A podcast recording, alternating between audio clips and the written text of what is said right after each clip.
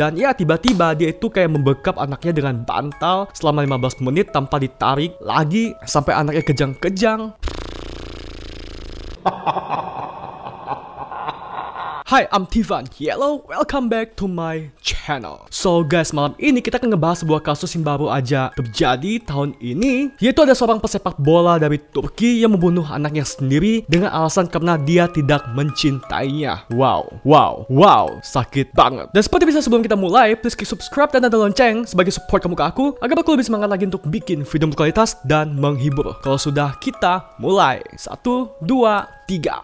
Dan orang yang akan kita bahas ini itu bernama Turkey Sefer Toktas dan seperti biasa sebelum kita bahas lebih lanjut apa sih kasus yang dialami oleh si Toktas ini? Kita bahas dulu siapa sih dia. Toktas memiliki nama lengkap Turkey Sefer Toktas. Dan gak sesuai namanya dia itu lahir di Turki kota Malatya. Pada tanggal 13 September 1987 dan seperti yang kamu lihat di foto tersebut dia itu adalah seorang pesepak bola dari Turki dengan tinggi 1,90 cm wow tinggi banget. Jadi guys kasus ini baru terkuak setelah pada tanggal 4 Mei 2020, dia itu tiba-tiba menyerahkan dirinya ke kantor polisi setelah tepat 11 hari setelah ia membunuh putranya sendiri di rumah sakit yang ada di Turki. Jadi guys, kita masuk ke kronologinya. Jadi awalnya pada tanggal 23 April 2020, Toktas membawa putranya ke rumah sakit anak Potselik di Bursa karena anaknya ini tiba-tiba mengalami kesulitan bernapas, batuk, dan demam tinggi. Dan mereka pun pergi ke rumah sakit dan di rumah sakit itu mereka malah dimasukin ke karantina ya secara tahun ini itu kan lagi musim pandemi corona. Jadi karena pihak dokter di sana itu nggak mau ambil resiko jadi mereka anggap aja mereka mungkin adalah pasien-pasien yang memiliki gejala corona dan dimasukkanlah mereka ke ruang karantina di sana berdua satu kamar. Namun gak lama setelah mereka di karantina di rumah sakit tersebut beberapa jam setelah itu tiba-tiba Toktas manggilah dokter dengan panik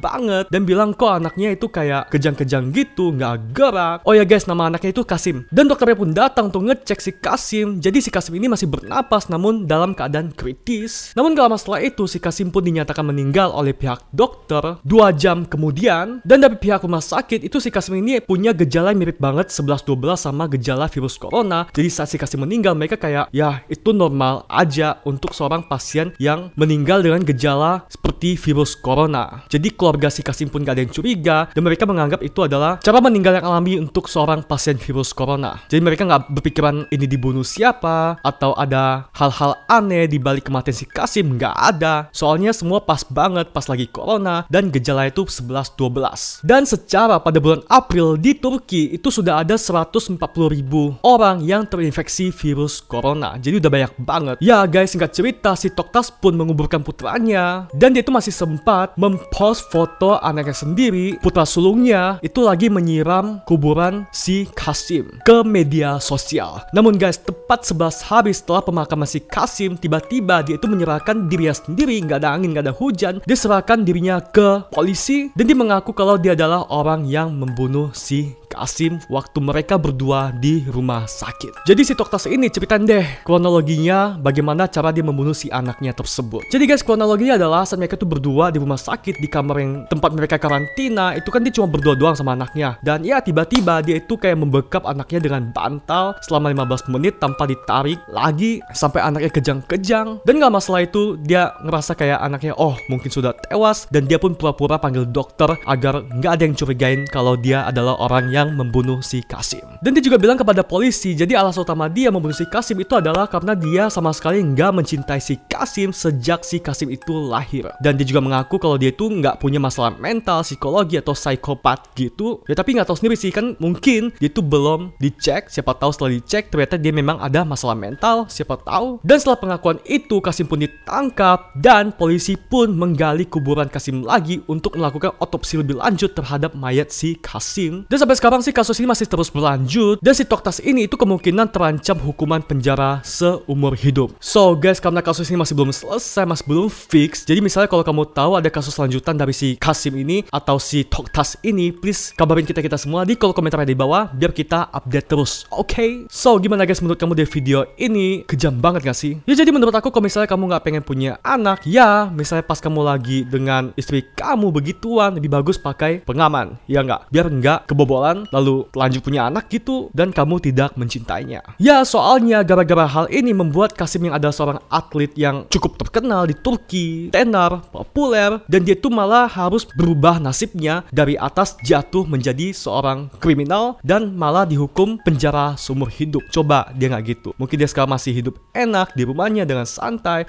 dengan hobinya sebagai pesepak bola, makan enak, tidur nyenyak, dan sekarang dia tidur di dalam jeruji besi. Ya aku rasa sekian dulu video ini. Dan guys, aku minta rekomendasi kamu, kasus apa lagi yang akan kita bahas selanjutnya. Please berikan opini kamu di kolom komentar yang ada di bawah. Rekomendasi kamu, kasus apa lagi yang akan kita bahas selanjutnya. Oke? Okay? Dan sekian dulu video hari ini. Please klik subscribe dan tanda lonceng sebagai support kamu ke aku. Dan untuk mendapatkan notifikasi video terbaru. Dan jangan lupa like dan share ke teman-teman kamu agar teman-teman kamu juga tahu akan cerita ini. Dan sampai ketemu di video selanjutnya. Bye.